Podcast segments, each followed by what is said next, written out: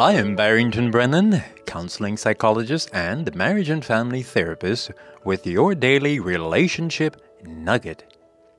Some time ago, someone asked me this question. Here it is. To what extent should mama and father and all the in laws get involved in a relative's marriage? I believe that they should keep out of it. What do you think? So I thought about the question, and here is what I answered. Dear friend, you are correct. In laws are not to interfere in their relatives' marriages. The Bible clearly states that children should leave their parents and cleave to their spouses.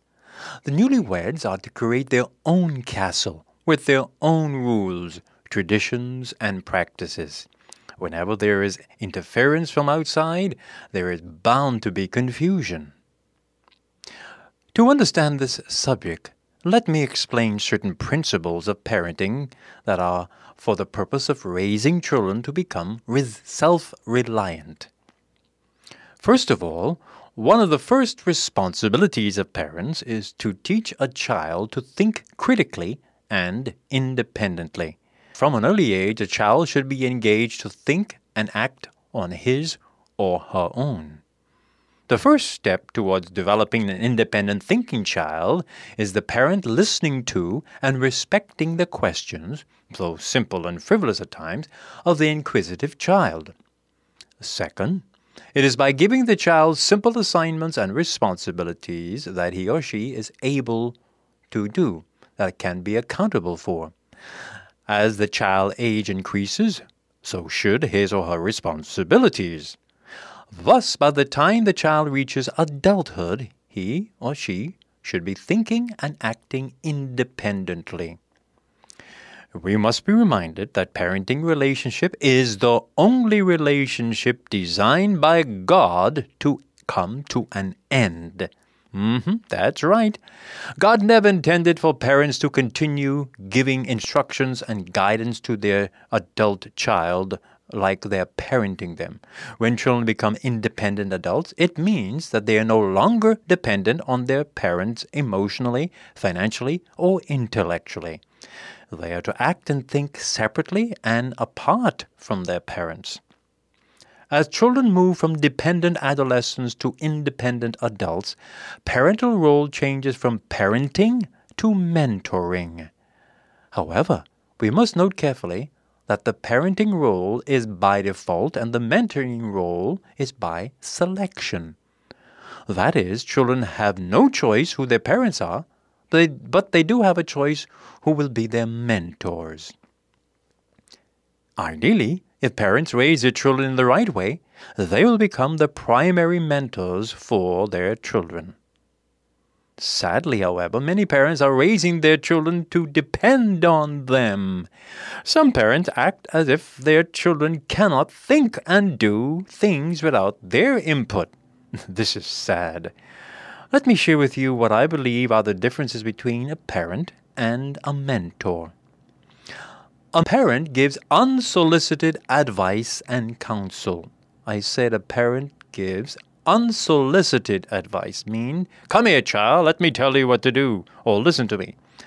A mentor gives solicited advice and counsel. That means a child goes to a parent.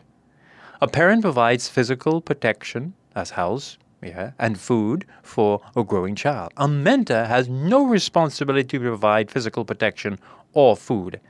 A parent is by default a babysitter, a teacher, nurse, and doctor to his or her children. A mentor is a retired volunteer available if needed for support and assistance to the dependent or independent adult children in their parenting role. A parent has no choice regarding his or her tasks and functions. A mentor can choose whether or not to get involved. I took the time to explain how parents can help their children become independent. However, the simple truth is that parents must let go of their adult children whether they are married or not. They must push them out of the house as eagles pushes their baby eagles out of their nests to fly. Married sons need to cut their navel strings from their moms. Married daughters need to cease making unnecessary telephone calls to mom. Parents must stop probing into the private lives of their children. They must give their children the space to do what they are able to do, the parent to do. Build their own nests. They must allow their children the privilege of failure and the reward of trial and error. So, what about other relatives? Other relatives and in laws can be a pain in the neck to many marriages. They should also keep their distance. When if uh, what if a parent or in-law suspects or know of a problem the couple is having? Should they get involved? They must first give the opportunity for the couple to volunteer or request the involvement in the situation. They are not to enter the lives without permission. If the parent or in law notices that the couple is in misery, pain, or deep frustration, the in law can gingerly state what they observe and give their concern. The principle is do not force your way into the privacy of the home. On the other hand, where there is a serious emotional and physical abuse, this is time when loving relatives can play a significant role remembering that safety is a victim of the victim is of utmost priority. Relatives can wisely give their help, protection, and advice. Yes, still, because of the over involvement of in laws in a marriage, couples have great tension, problems, and pain because of that. Therefore, in laws are to be wise as serpents and harmless as doves. Although in laws should not interfere in their relatives' marriages, yet, if there is need for help financially or emotionally, parents and in laws can give the best help and advice. An objective, loving parent or in law can be the best asset for a growing young couple. Sometimes young couples may not want persons outside the family to get involved. This is okay.